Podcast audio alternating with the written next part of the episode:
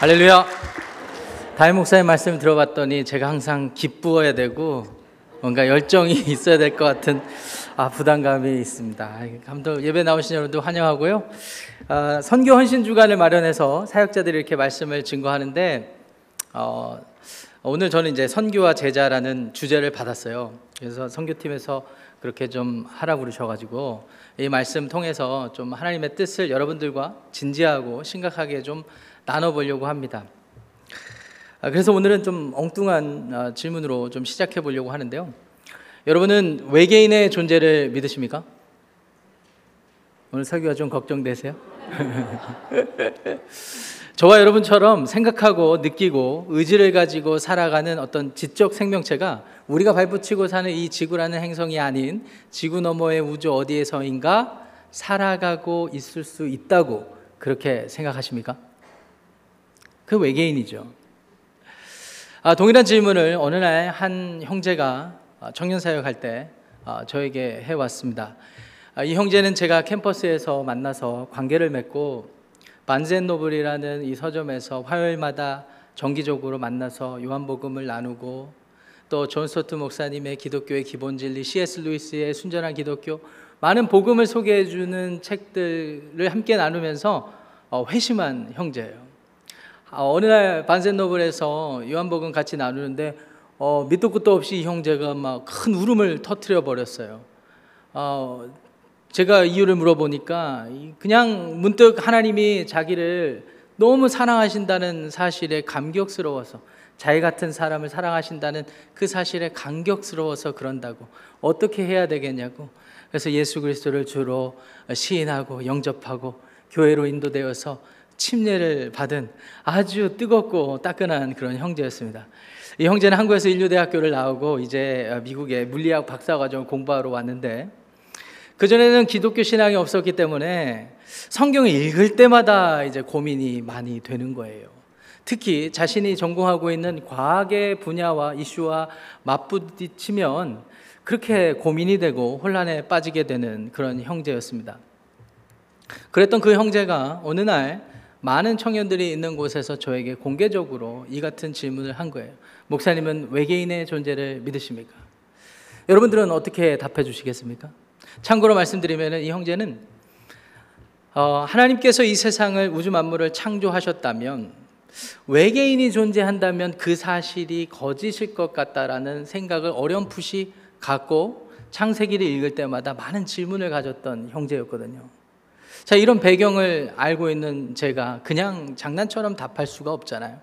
여러분들이라면 어떻게 답해 주시겠어요? 여러분들의 손주, 여러분들의 자녀가 진지하게 이런 고민 끝에 이 질문을 한다면 여러분들은 어떻게 답해 주시겠습니까? 저는 뭐라고 답했을까요?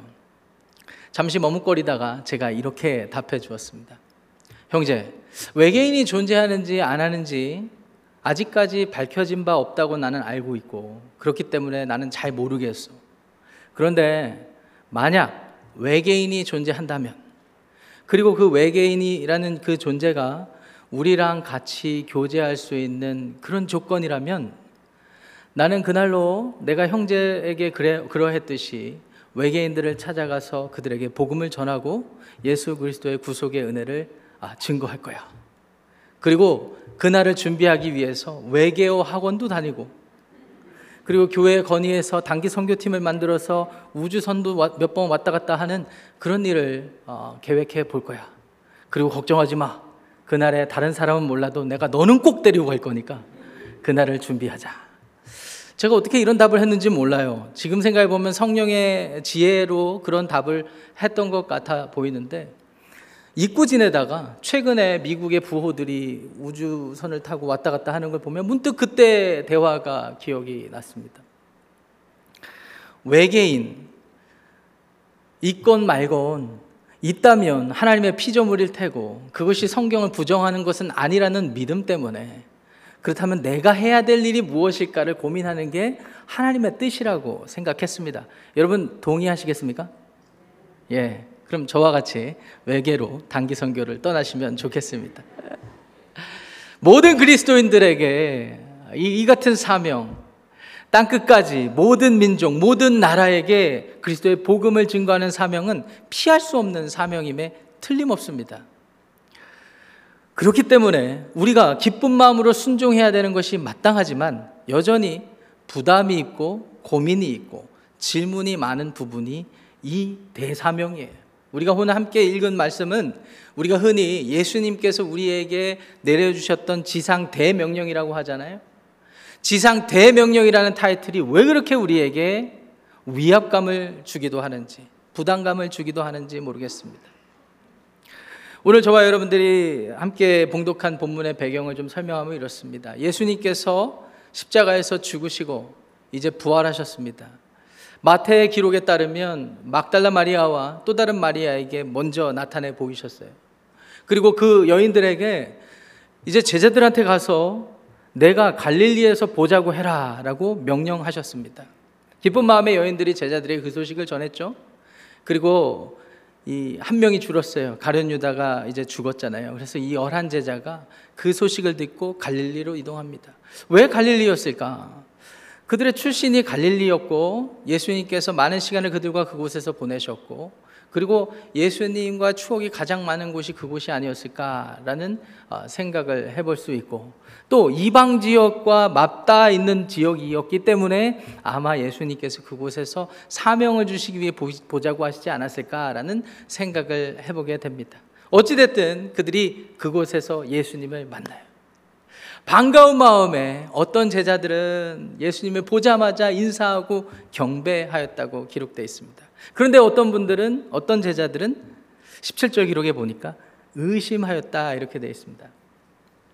이 의심이라는 말이 예수님이 진짜 부활했는지 아닌지에 대한 말이라고 하기보다는 이 부활하신 예수님의 모습을 못 알아봤다라고 할 수가 있습니다. 그래서 머뭇거렸다라는 의미로 우리가 알 수가 있어요.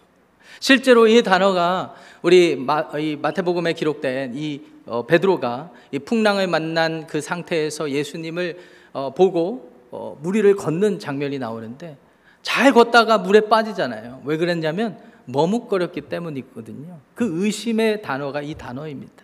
그렇기 때문에 11명의 제자 중에 바로 경배했던 제자들이 있었을 수 있고 경배는 하는데 근데 좀 미심쩍다, 좀 머뭇거렸던 제자들이 있었던 모양이에요. 그래서 17절에 그렇게 기록한 거예요. 예수를 배웠고 경배하나 아직도 의심하는 사람들이 있더라. 이렇게 돼 있습니다. 왜 안 그렇겠습니까? 이렇게 오히려 이렇게 반응하는 게 상식적이라고도 생각 듭니다. 엠마오로 가는 두 제자들은 예수님과 같이 대화하면서 걸었음에도 불구하고 못 알아봤거든요. 도마는 어떻습니까? 도마는 예, 제자들이 예수님이 진짜 부활하셨다는 소식을 얘기해 줬는데도 불구하고 내가 직접 만지고 봐야 하겠다고 했던 그런 사람 아니었습니까? 그리고 예수님께서 갈릴리의 요한복음 21장 기록에 보면 바닷가에 서서 제자들을 찾아오셨는데 육안으로 분명히 식별이 가능한 그런 상태였는데도 불구하고 아무도 못 알아봤어요. 그런 상황들을 살펴보면 제자들의 생각 속에 제자들이 익숙했던 그런 문화 속에서는 사람이 부활하고 예수님이 부활해서 올 거라는 기대나 어떤 그런 상상이 없었지 않았을까라는 생각을 해봅니다. 그러니까 얼마나 당혹스러웠겠어요. 얼마나 혼란스러웠겠습니까? 미처 생각을 정리하지 못하는 그 시점에 예수님께서 나와서 오늘 여러분들과 제가 봉독한 말씀을 해주시는 거예요. 18절 말씀 보시겠습니다. 예수께서 나와 말씀하여 이르시되 하늘과 땅의 모든 권세를 내게 주셨으니 이렇게 말씀하시죠. 예수님께서 나와서 말씀하셔서 이렇게 말씀하셨는데 하늘과 땅의 모든 권위를 내게 하나님께서 주셨다. 이렇게 말씀하신 거예요. 아마 유대인들에게 예수님을 소개하고자 했던 마태가 예수님이 다니엘서 7장 13절 14절을 염두에 두시고 이 말씀을 하셨다라는 것을 캐치하고 강조했던 것으로 생각되어집니다. 다니엘서 7장 13절 14절의 내용은요.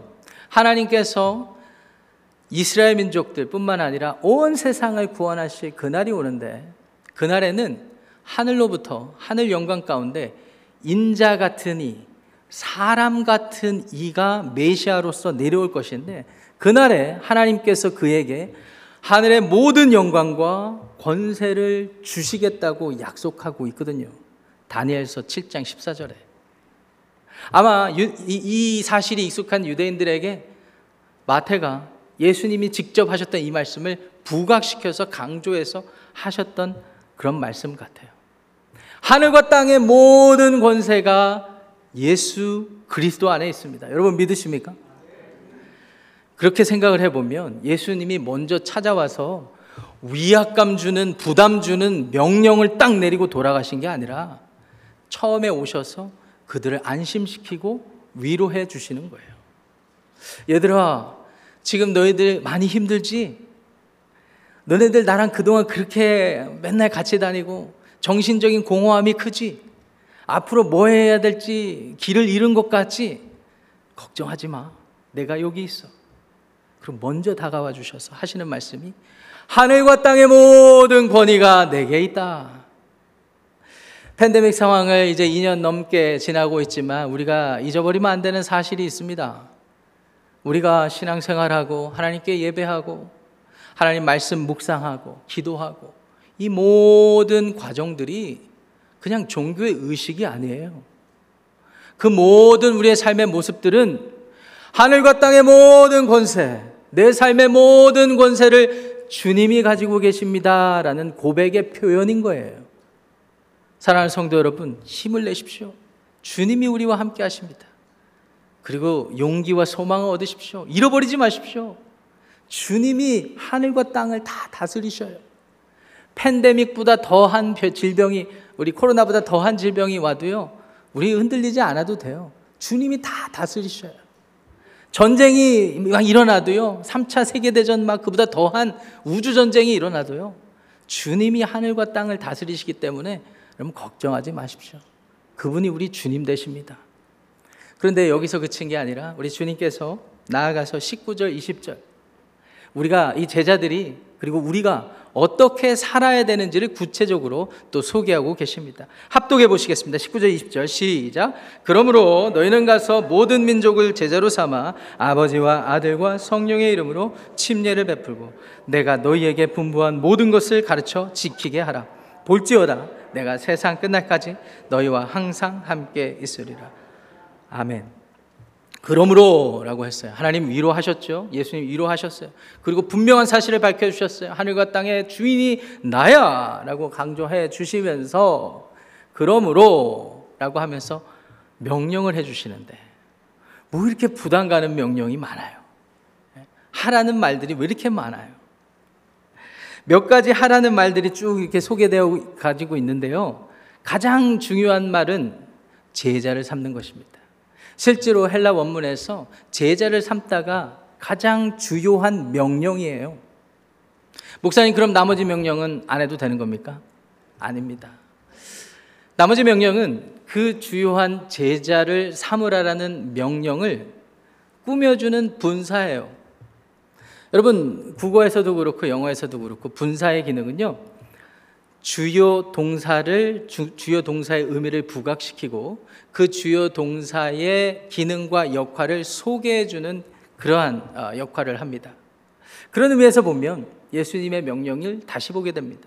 제자를 삼되 가서 침례를 주고 그리고 가르쳐서 제자를 삼으라는 거예요. 오늘 명령의 내용이 그렇습니다. 자, 그러면 제자를 삼는다라는 말을 생각해 볼 필요가 있겠죠. 이 제자를 삼는다라는 말은 단순히 지식적인 지식적인 내용을 소개하는 데서 그치는 것이 아닙니다. 실제로 이 열한 제자들은 예수님과 3년 넘짓 되는 시간을 동행하면서 예수님이 하나님의 율법을 풀어 가르쳐 주신 것만 지식적으로 습득한 게 아니라 하나님 나라의 삶의 원리를 예수님을 보면서 먼 발치에서나마 그렇게 경험했던 사람들이에요. 그리고 실제로 예수님의 사명을 받아서 나가서 귀신을 내쫓아야만 했고, 그리고 자신의 모든 삶을 들여서 복음 전하는 일들을 같이 실천해봤던 그런 제자들. 그러니까 삶을 공유했던 사람들이죠. 자신들이 예수님과 그런 삶을 살았던 것처럼, 그래서 제자가 되었던 것처럼, 우리를 통해서, 제자들을 통해서 또 다른 제자들이 그런 삶을 배워 나갈 수 있도록 하라는 말과 같아요. 그것을 위해서 어떻게 해야 되겠습니까? 모든 민족으로 모든 민족, 모든 나라에게 가야 되겠죠. 여기서 모든 민족이라는 말은 사실의 일차적인 의미가 이렇습니다. 사람들의 모인 집단, 그룹이란 의미가 있어요. 자, 이, 이 의미를 우리가 좁게 적용해 볼 수도 있고 넓게 적용해 볼 수도 있죠. 그래서 다양한 의미를 우리가 적용해 볼 수가 있습니다. 오늘 이 시간 몇십 명 이렇게 모인 이 자리, 사람들이 모인 집단이 되겠죠. 근데 한국 사람들이 더 많은 한국 사람들이 모여서 한국이라는 나라를 이룰 수도 있겠죠. 그래서 한국이라는 민족, 대한 한결의 민족, 그리고 우리 대한민국이라는 나라를 이렇게 이룰 수가 있겠죠. 모든 사람들을 아우르는 단어를 우리 모든 민족이라고 생각하시면 되겠습니다. 근데 주님께서 참으로 부담스럽게 가라는 거예요. 어디로요? 모든 민족에게요. 이 사람들은 지금 어느 사람, 어느 나라 사람입니까? 어느 민족입니까? 이스라엘 유대 민족이거든요.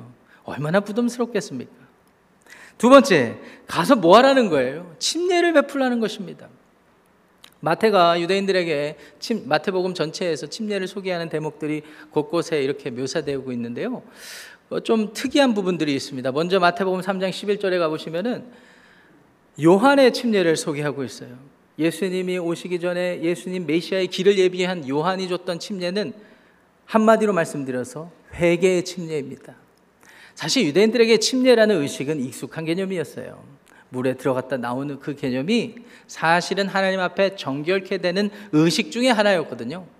그렇기 때문에 의식 자체는 익숙해요. 그래서 요단강으로 다 나오는 거예요. 근데 이 요한에게 받았던 침례가 특별했던 것은 그토록 그동안 기다려왔던 하나님의 구원이 어쩌면 이 사람을 통해서 시작될 수 있겠다라는 기대감이 반영됐거든요. 생긴 거는 엘리야 같이 하고 생겨가지고 또 외치는 메시지도 엘리야와 같았거든요. 그리고 그 삶 자체가 진짜 하나님의 의로운 삶이었거든요. 그렇기 때문에 하나님이 주의 길을 예비하기 위해서 보낸 선지자일 수 있겠구나라는 생각을 했던 것이죠. 그래서 그에게 나와서 회개 침례를 받고 회개에 합당한 열매를 맺으라는 그러한 메시지도 듣게 됩니다. 몇 절 뒤에 가면 3장 16절 17절에 예수님도 그 침례를 받으셨어요. 이 땅에 사시면서 100% 인간으로 사셨던 예수님께서도요, 주님의 이 뜻을 이루기 위해서 침례를 받, 받으셨어요. 요한이 원래는 안 하려고 그랬는데 받으셨어요. 그런데 침례를 받으실 때 여러분 장면을 한번 생각해 보세요. 마태복음 3장 16절 17절에 나와 있습니다. 하늘로부터 비둘기 같이 성령이 내려왔습니다. 그리고 성부 하나님의 음성이 들려요. 이는 내 사랑하는 아들이라고 말했죠. 아, 그 자리에 있었던 사람들이 얼마나 부러운지. 우리가 그동안 기독교 역사에서 머리 싸매고 이해해 보려고 했던 삼위이시지만 한 분이신 하나님. 한 분이시지만 삼위로 존재하시는 하나님이 그 현장의 그 시간과 공간에서 드러난 거잖아요. 마태가 그걸 캐치하고 그렇게 기록해 주었어요. 그리고서는 오늘 본문에서 아버지와 아들과 성령의 이름으로 침례를 베풀라라고 마태가 부각시키고 있거든요. 여기까지 정리해서 그러면 이 의미는 무엇인가? 단순히 목사님 우리 교회 침례탕도 있는데 여기다 그냥 맨날 침례 주면 그럼 됩니까? 의식적으로 아버지, 아들, 성령, 침례 이렇게 하면 명령을 순종하는 겁니까? 그런 의미가 아니죠. 침례를 준다는 것은 성부 하나님께서 타락한 이 세상 하나님의 백성들을 구속하시기 위해서 작정하신 구원의 계획이 성자 예수 그리스도를 통해서 이 땅 가운데 나타났고 성취되었고 십자가에서 완전히 성취되어서 예수님께서 부활 승천하시고 이제 성령께서 우리 가운데 강림하셔서 이 모든 사실을 깨닫게 해주시고 믿는 모든 자들의 삶 가운데 내주하시면서 이제부터는 새로운 삶이 시작되어 하나님의 뜻에 순종하는 삶을 살게 하는 그 길을 잡아주는 성령의 역할까지 이 사실을 증거해 주는 겁니다. 선포해 주는 겁니다. 사실 침례라는 의식은 이 사실을 받아들인 사람들이 그렇게 살겠노라고 내가 주님의 은혜 따라 새 삶을 살겠노라고 다짐한 사람들이 지키는 의식의 표현 수단일 뿐이에요.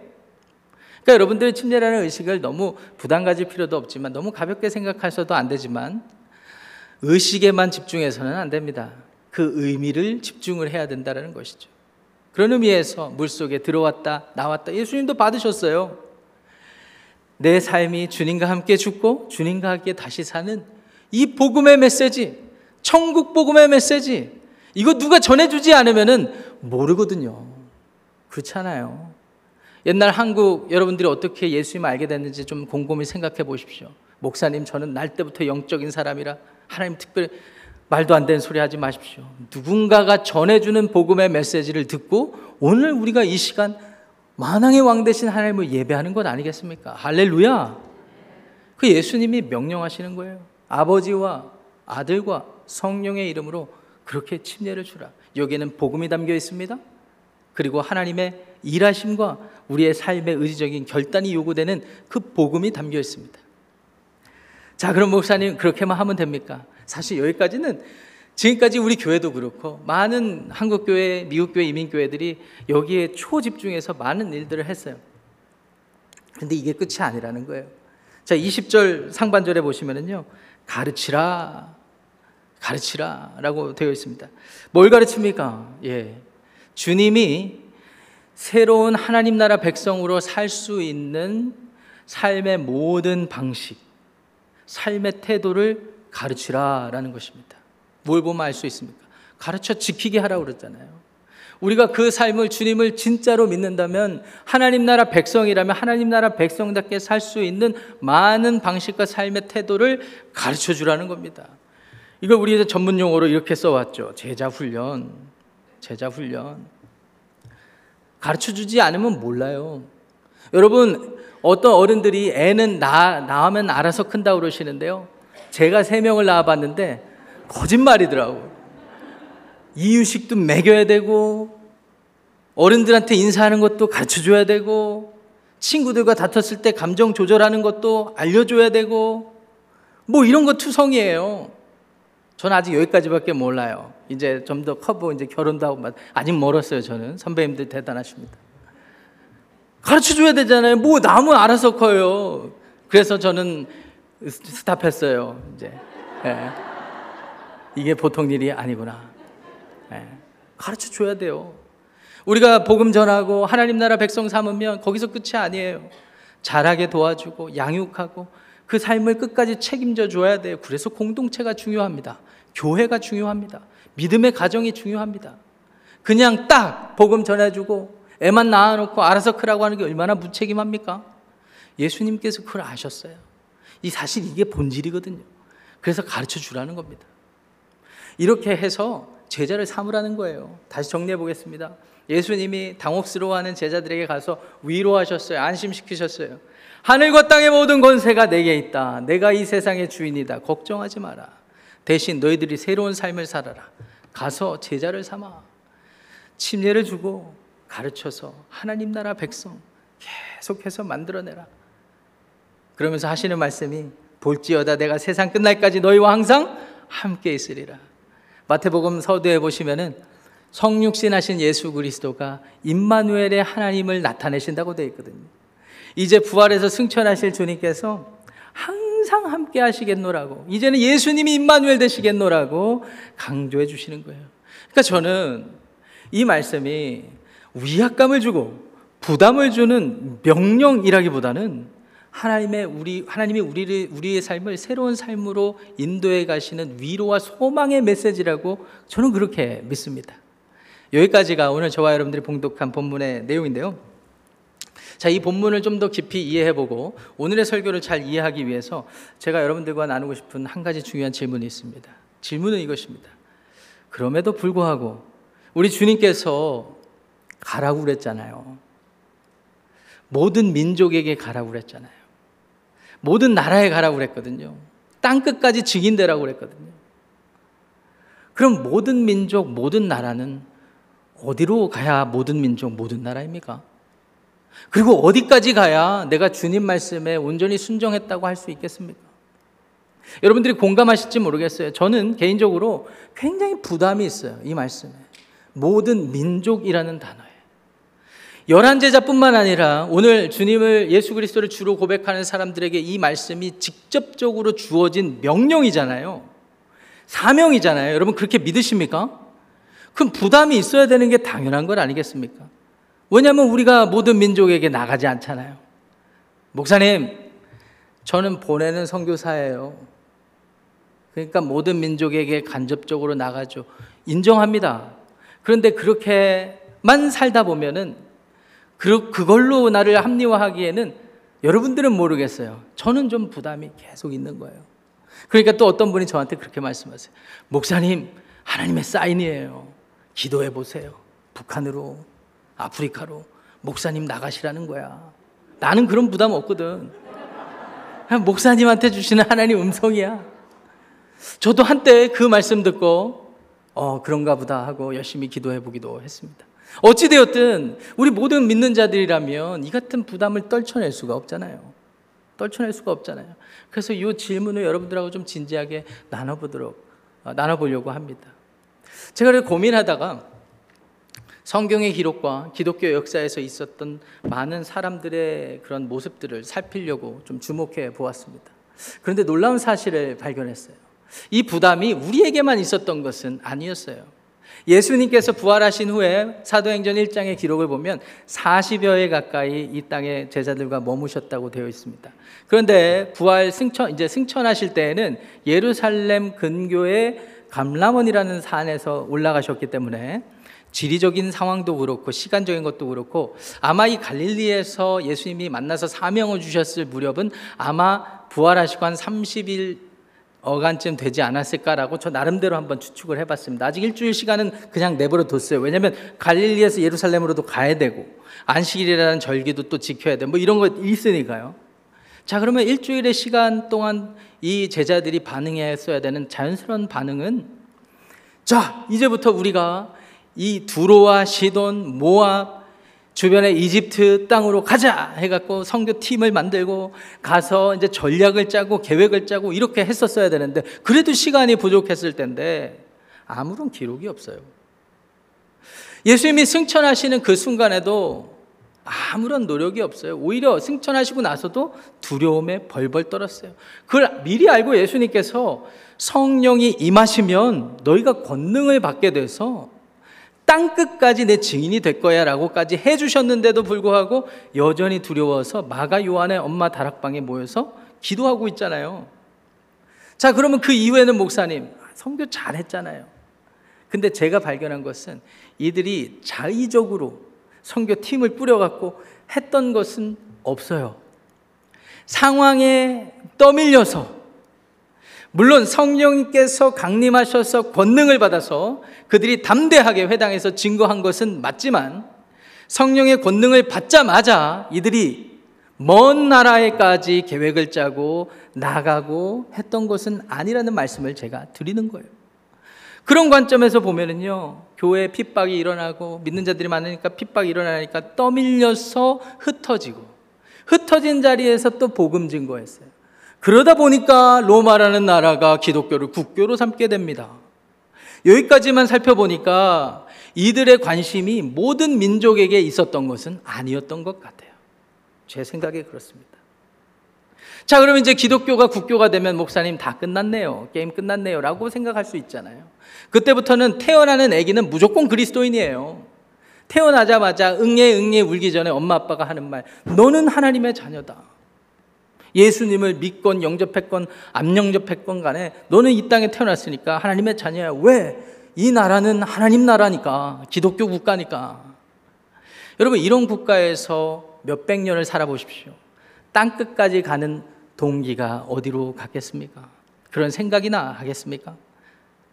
특히 로마라는 나라는 영토가 우리의 생각을 뛰어넘는 그런 영토였기 때문에 로마에 살았던 시민들은 땅 끝까지의 개념이 우리보다는 더 생소했던 개념이 분명합니다. 오히려 기독교 역사를 보면 이제 진리를 분별하는 싸움에 휘말리는 긴긴 역사가 시작되죠. 그래서 삼위일체 하나님에 대해서 예수님이 인간이냐 하나님이냐 대해서 긴 시간 동안 다툼의 시간이 이어지는 거예요. 그 상황 가운데서도 땅 끝까지 모든 민족에게 가는 고민은 별로 흔적을 찾아볼 수가 없어요. 그러다가 교회가 타락했습니다. 그래서 이 타락된 것을 하나님이 기뻐하지 않으신 것을 알고 마틴 루터나 존 칼빈 같은 그런 개혁가들이 교회를 개혁하기 시작합니다. 이때도요, 모든 민족 땅끝이 주 관심사는 아니었어요. 어떻게든 교회를 개혁하는 게 우선이에요. 그 중요하죠. 근데 땅끝 민족은 그 다음 이슈. 그렇게 기독교 역사가 흘러온 것을 보게 됩니다. 그러다가 기독교인들이 먼저 선교를 헌신해서 우리 모든 세상의 문화를 하나님 나라 문화로 바꾸려고 주도적으로 했던 게 아니라 오히려 콜럼부스가 신대륙을 발견하고 이런 상황에 떠밀려서 사람들이 있다라는 걸 안 사람들이 여차저차 해서 그곳에 가서 복음을 전하게 되다 보니까 한국인인 우리도 미국에 살면서 하나님을 예배하게 된 것입니다. 제가 관찰한 게 그거예요. 핵심은 이것입니다. 아, 이 제자들이 그동안 하나님을 믿는다고 했던 사람들이 모든 민족, 모든 나라에 대한 관심이나 어떤 부담은 그렇게 크지 않았던 것 같다라는 생각을 하게 되는 거죠. 이걸 우리가 어떻게 이해해야 되겠습니까? 성경에서만 예로 살펴보면요. 이게 성령의 인도하심이었구나 라는 것입니다. 성령께서 그렇게 인도해 가시는 거예요. 목사님, 그러면 아무것도 안 해도 되겠네요. 성령님이 하시도록. 그건 아니죠. 그건 아니죠. 성령님께서 그 상황 가운데 충실하고 신실한 사람들의 삶을 그 자리로 계속 내몰아 가시다 보니까 하나님 나라의 지경이 점점점 넓어지게 된 것입니다. 그러면 아까 제가 드렸던 질문의 의미를 질문을 다시 한번 생각해 보세요. 모든 나라 모든 민족에게 가는 게 어떤 의미가 있겠습니까? 어차피 성령님께서 하시는 일인데요. 저는 그래서 그런 결론을 내렸습니다. 모든 민족에게 간다는 마음의 동기나 생각 자체가 잘못된 것은 아니지만 우리가 그것에 너무 집중할 필요는 없겠구나라는 생각을 했어요. 왜냐? 우리의 계획을 해도 바울 예를 들어보면 바울은 계획했다가 마게도냐로 또 가게 됐잖아요. 성령님의 인도하심이 또 다를 수가 있잖아요. 그러니까 그거에 초집중을 하기보다는 나머지 두 번째, 세 번째 명령에 초집중을 하면 되겠구나라는 결론을 내렸습니다. 여러분들 동의하시겠어요? 제자들도 나머지 두 번째, 세 번째 명령에 순종하다가 지경이 넓어져서 성령의 인도하심 따라 그곳까지 갔다고 본다면 우리의 삶도 그렇게 적용돼야 된다라는 것이죠. 자, 그러면 복음을 증거하고 그 증거된 복음대로 살아갈 수 있도록 가르치는 것, 이거는 우리의 현실의 삶 가운데 충분히 실천 가능한 거잖아요. 목사님, 내가 그걸 어떻게 합니까? 아직 준비가 안 되 계세요? 새가족반에 등록하십시오. 목사님, 저는 구원의 확신이 없는 것 같은데요. 저한테 연락 주세요. 우리 전도 폭발팀 같이 보내드릴게요. 복음 제시하고 다시 점검하세요. 목사님, 제가 아직 이 전도에 대해서 아직 마음이 없는 것 같아요. 네, 전도 폭발 등록하세요. 어떻게 하다 보니까 지금 영업하는 것 같은 느낌이 자꾸 드는데 절대 그런 거 아닙니다. 오해하지 마세요. 이 필요에 따라서 내가 한 걸음 한 걸음 하나님 뜻에 순종하고 내가 하나님 사명을 감당하고 고민하는 이것을 부담 가지고 일상에서 한 가지 한 가지 나아가다 보니까 목자로 섬기면서 한 영혼을 케어하고 마을장으로서 여러 마을을 목장을 또 케어하면서 예수님의 마음도 헤아리고 그러다가 그러다가 땅 끝까지 가게 되겠구나. 그러다가 외계인들까지 만나게 되겠구나. 라는 생각을 하게 된 것입니다. 이게 하나님 나라의 원리라고 저는 확신합니다. 마태복음 13장에 가시면은요, 예수님이 메시아인 게 분명한데, 사람들이 보니까 예수님이 하는 일이 이해가 안 돼요. 메시아라면 지금 군대를 조직하고, 사람들을 모아서 비밀 결사대를 만들어서 지금 로마 정부를 뒤집어 엎어야 되거든요. 근데 예수님이 하신 일은 너무 간단합니다. 하나님 나라 복음을 선포하시고 그 천국의 삶이 무엇인지 가르치시고 그리고 병자와 약자를 치유하시는 일. 답답해 죽겠어요. 빨리 하나님 나라를 이루어야 되는데 지금 로마가 뭐예요? 이집트 나아가서 그때 지금 뭐 중국 땅까지 가가지고 하나님 나라 이뤄내야 되는데 지금 답답해 죽겠어요. 지금 몇 명 유대인들 모아놓고 산에서 그래봤자 많이 모아봤자 남자 한 5천 명 모아놓고 하나님 나라 어쩌고 저쩌고 지금 이렇게 하니까 얼마나 답답해. 그래서 사람들이 막 가서 꼬치꼬치 묻고 질문하잖아요. 그때 예수님께서 마태복음 13장에 하나님 나라 원리를 얘기해 주셨어요. 천국은 이와 같으니 겨자씨가 우리 눈에 보이는 게 굉장히 작아 보이지만 나중에 큰 새들, 새들이 엄청난 새들이 와서 깃드는 큰 나무가 된다고. 우리 인간의 역사가 이 예수님의 말씀이 참이라는 것을 증명해 주었습니다. 그때 당시에 유대인들의 눈에는 이렇게 하면 안 되는데 하나님이 이렇게 하면 안 돼요. 메시아라면 이렇게 하면 안 돼요. 그런데 그 메시아가 선포하시고 가르치고 치유하신 이 일을 통해서 수많은 믿는 자들이 일어나게 된 것을 믿으시기 바랍니다. 이 사실을 기억한다면 제자를 삼는다라는 본질과 원리에 우리가 좀 먼저 집중해야 돼요. 어딜 나가기 전에 그거에 집중을 해야 돼요. 이런 거 없이 나가면은요, 사고 쳐요. 사고 쳐요. 그러니까 이 원리를 알고 내 지경이 넓어지면서 땅 끝까지 갈 때 하나님이 영광 받으시게 되는 줄 믿습니다. 제자를 삼는 원리에 대해서 제가 생각하고 오늘 본문만 생각하면은 제 뇌리에 잊혀지지 않는 한 선생님이 있어서 제가 꼭 소개하고 좀 어, 마치도록 예배를 마치도록 하겠습니다. 김승락 선생님. 제가 중학교 3학년부터 고등학교 1학년까지 저를 제자 훈련 시켜 주셨던 그런 선생님이에요. 이 선생님은 저의 인생에 엄청난 영향을 주셨던 분이에요. 이 선생님은 어, 대학교에서 선교단체에서 열심히 활동도 했지만 선교단체 방식으로 저를 대하신 적이 없어요. 항상 한 사람으로 대해 주셨어요. 성경 공부반에 우리 몇 명의 아이들이 있었지만 저와 또 다른 친구는 늘 그 선생님의 베드로와 요한이었습니다. 많은 아이들이 있었지만 항상 저희 둘을 데리고 다니셨거든요. 그 선생님이 대학교에서 그룹 사운드 활동도 하면서 인생의 유희를 그리스도인으로서 어떻게 즐길 수 있는지도 보여주시고 그리고 고등학교 때도 농구 선수였거든요. 그러니까 운동도 하면서 이 체력을 단련하는 것도 가르쳐 주시고 이 공부 성적표는 맨날 가서 제출하고 검사 받고 인생을 열심히 사는 법에 대해서 배우게 된 그 선생님이 저한테는 굉장히 귀한 분이에요. 그때는 많이 complain도 했는데 지금 생각해 보니까 얼마나 귀한지 몰라요. 이 선생님이 저의 저를 제자 훈련 시켜 주셨던 방식이 여러 가지 방식이 있었는데 다른 건 기억 안 나고 이건 기억나요. 뭐 성경 공부 뭐 되게 많이 했는데요. 그런 거 다 기억 안 나요. 암송 구절도 다 까먹었어요. 그런데 딱 한 가지 기억나는 거. 아, 내가 하나님 믿는 사람으로서 이렇게 살면 되겠구나. 이렇게 살면 되겠구나. 자신의 삶의 시간을 쪼개서 예배하는 법을 몸소 보여주셨어요. 아, 저는 깜짝 놀랐어요. 이 정도 바쁘면 예배 안 드려도 될 텐데. 그게 아니라 자기 일정을 미리 조정해서 예배해요. 그리고 무슨 일을 만날 때 기도해요. 그리고 하나님의 인도하심을 바라보려고 그래요. 어린 마음에 저거 저게 워킹 하나라는 믿음 없는 마음이 있었는데도 하나님의 응답이 없어도 또 다른 응답을 구하면서 기도하면서 나가는 그 모습을 제가 옆에서 보고 자랐거든요. 대표적인 예가 좋아하는 이 교회 청년 자매가 있는데 우리 같으면은 그냥 다가가서 대시하잖아요. 그런데 이분이 주님 뜻이 무엇입니까? 제가 거기서 배웠죠. 아, 누구를 좋아하고 할 때도 내 하나님 앞에 이렇게 기도하는 거구나. 이런 거 배웠어요. 그 자매가 청년부의 다른 형제랑 만나서 이제 나중에 결혼까지 하게 되거든요. 그럴 때 얼마나 상처가 됩니까? 상처를 다스릴 때 주님께 먼저 나와서 기도하고. 선생님이 저한테 얘기하신 적 없지만 눈치가 또 제가 엄청 빠릅니다. 아, 이렇게 하는 거구나. 그 선생님께서 베드로와 요한된 저와 또 다른 친구를 항상 데리고 다니시면서 어, 많이 먹이시고 다 했는데 어느 날 저, 저는 이제 요한이라고 부르겠습니다. 저는 베드로.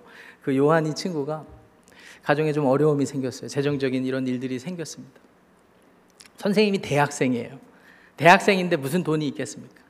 같이 기도하자. 근데 같이 기도하자는 말이 제일 쉽잖아요, 또. 예. 근데 이 친구는 너무 맨날 울면서 남자인데도 맨날 기도하고. 뭐 저도 저는 아무 생각이 없어요. 뭐 어떻게 도울 수가 없으니까. 선생님이 고민이 되셨나 봐요. 그래서 자기 사비를 털어서 남대문 시장에 가갖고 꽃을 막 사오셔가지고 되지도 않는 꽃다발을 저희가 만들어서 2월 달에 보통 대학교 이 졸업 시즌이잖아요. 야, 선생님이 봤더니 이 방법이 제일 좋다. 이거 갖고 우리가 이 친구를 좀 도울 수 있겠다. 해서 같이 기도하고 남대문 가서 끊어서 이거 하면서도 같이 기도하고 주님 기름 부어 주십시오. 한국 외대 앞에 가가지고 가가지고 꽃을 파는데요. 제 기억에 13,000원 남았어요. 한 6시간 막 추위에 벌벌 셋이서 떨면서. 나중에 들어보니까 선생님이 투자한 금액도 나오지도 않고 다 감기에 들려가지고 목욕탕 가서 뜨거운 물에 지지고 국밥 먹, 그러니까 13,000원도 끝난 거예요. 근데 제가 거기서 굉장히 많은 걸 배웠어요. 아, 누가 어려울 때는 내가 돈이 없다고 모른 척 하는 게 아니라 기도하면서 하나님 뜻 구하면서 공동체 안에서 이렇게 하는 거구나를 배웠어요. 여러분 이거 누가 학교 가서 지식적으로 가르쳐 준다고 배웁니까? 제 요한된 친구는요. 그거 아직도 얘기해요. 선생님이 날 그렇게 사랑해 줬어. 그 좀 도움, 좀 어려운 그냥 지나가는 어려움이었거든요. 근데 뇌리에 남은 건 이 선생님이 나를 이렇게 사랑해 주는구나. 예수님이 나를 이렇게 사랑해 주셨겠구나. 이런 것들이요. 이 선생님이요. 터키어 학과를 갔는데 터키어 학과는 왜 갔는가? 선교의 마인드로 가셨거든요. 제가 알아요. 그분이 열심히 공부하신 거 적어도 3년 동안은 알아요. 그래서 지금은 터키에 가셔가지고 크게 사업하시면서 선교 활동을 많이 하십니다. 이분이 어느 날 제가 풀타임 목사 안수를 받고 풀타임 사역 중부의 한 campus town에서 full-time 사역 시작할 때 저를 찾아오셨어요. 깜짝 놀랐어요. 예고도 없이 찾아오셨어요. 왜 찾아오셨는가? 아내 되시는 사모님이 많이 아프셔요. 현대 의학으로는 어떻게 할 수 없는 상황이라 요양차 미국에 오셨다가 제가 있는 지역에서 9시간 떨어진 지역에 있는데 저를 보기 위해서 그 렌트카 경차를 이 도요타 야리스를 이제 빌려 가지고 9시간을 운전해서 내려오고 저랑 밥을 먹고 그리고 밤새 얘기하고 새벽 일찍 5시에 떠나서 다시 아내에게 가셨거든요. 그날 대화를 잊을 수가 없습니다. 그 선생님이 아, 정말 네가 목회자가 되고 너무 자랑스럽고 그러면서 거기 와서 또 제자 훈련 하시는 거예요. 우리 아내가 이렇게 아프고 보니까 아내한테 잘해야 돼. 우리 아내가 옆에서 아멘, 아멘, 아멘. 네? 근데요, 그 상황 가운데, 절망적인 상황 가운데 이 선생님의 말이 울림이 돼가지고 우리가 다 울었어요. 그 절망적인 상황 가운데. 우리는 천국 바라보고 사니까 뭐 이렇게 우냐고 저한테. 네. 그렇게 하고 가시는데 제가 너무 감사한데 죄송해가지고 가시는데 이 9시간 내려와서 바로 가시잖아요. 식사도 못 사드리고 식사는 선생님이 사주고.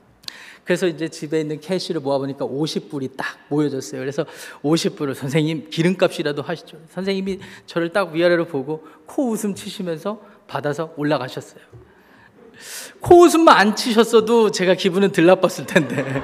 나도 다 컸는데 그렇게 가셨어요. 그래서 이제 좀 기분이 썩 좋지 않아 들어왔는데 이부 자리를 보다 보니까 거기에 거금을 넣어놓고 가셨는 거예요. cash로. 나중에 봤더니 제가 사역 시작하면서 꼭 필요한 어, 노트북, 노트북을 구입해야 되는 그 금액만큼 들어있는데 50불이 원래 좀 부, 모자라요. 근데 나중에 봤더니 Sam's Club에 50불 세일을 하더라고요. 그래서 제 50불을 드리고 Sam's Club에서 은혜를 받아가지고 이제 샀어요. 제가 이제 이 말씀을 더 길게 드릴 수는 없고 제가 하나님 말씀과 그분과의 제자 훈련을 통해서 배운 건 한 가지입니다. 그분 지금 터키에서 사역 잘하고 계시거든요. 아, 이거구나. 겨자씨 비유에서 배우는 하나님 나라의 원리처럼 그냥 맹목적으로 가서 모든 나라 민족을 제자 삼는 게 아니라 우리의 삶의 현실에서 주어진 삶의 자리. 여러분 주변을 좀 둘러보세요. 가족들 눈에 안, 안 들어오십니까?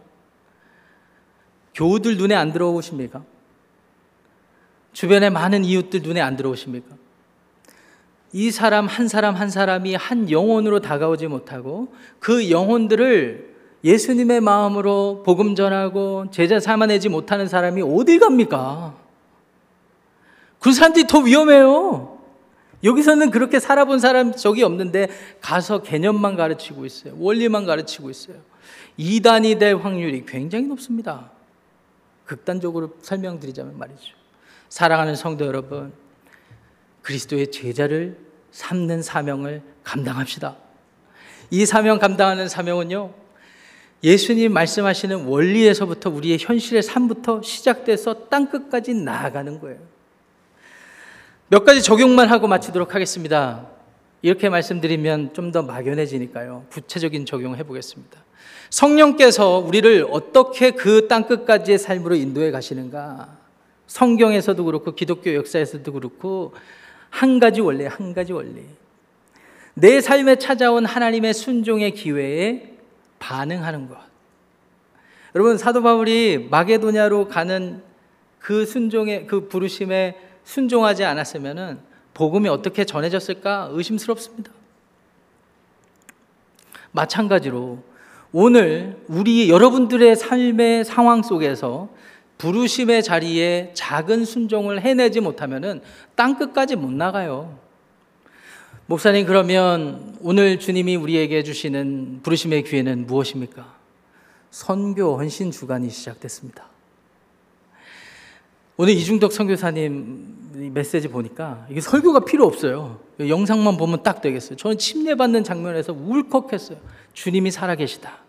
하늘과 땅의 모든 권세를 가지셨구나. 그냥 바로 각인됐어요. 사랑하는 성도 여러분, 선교 주간에 여러분들이 하실 일, 이제 다음 주에 기도, 그 다음 주에 재정, 그 다음 주에 여러 가지 이제 우리 헌신의 기회들을 소개할 겁니다. 여러분들 동참해 주시기 바랍니다. 그냥 신앙생활은요, 담론만 나누다가 개념만 나누다 끝나는 게 아니에요. 현실에 참여하셔야 돼요. 그럼 거기서부터 하나님을 만나게 되는 은혜가 시작됩니다. 여러분 참여해 주십시오. 그리스도의 제자를 삼읍시다. 할렐루야!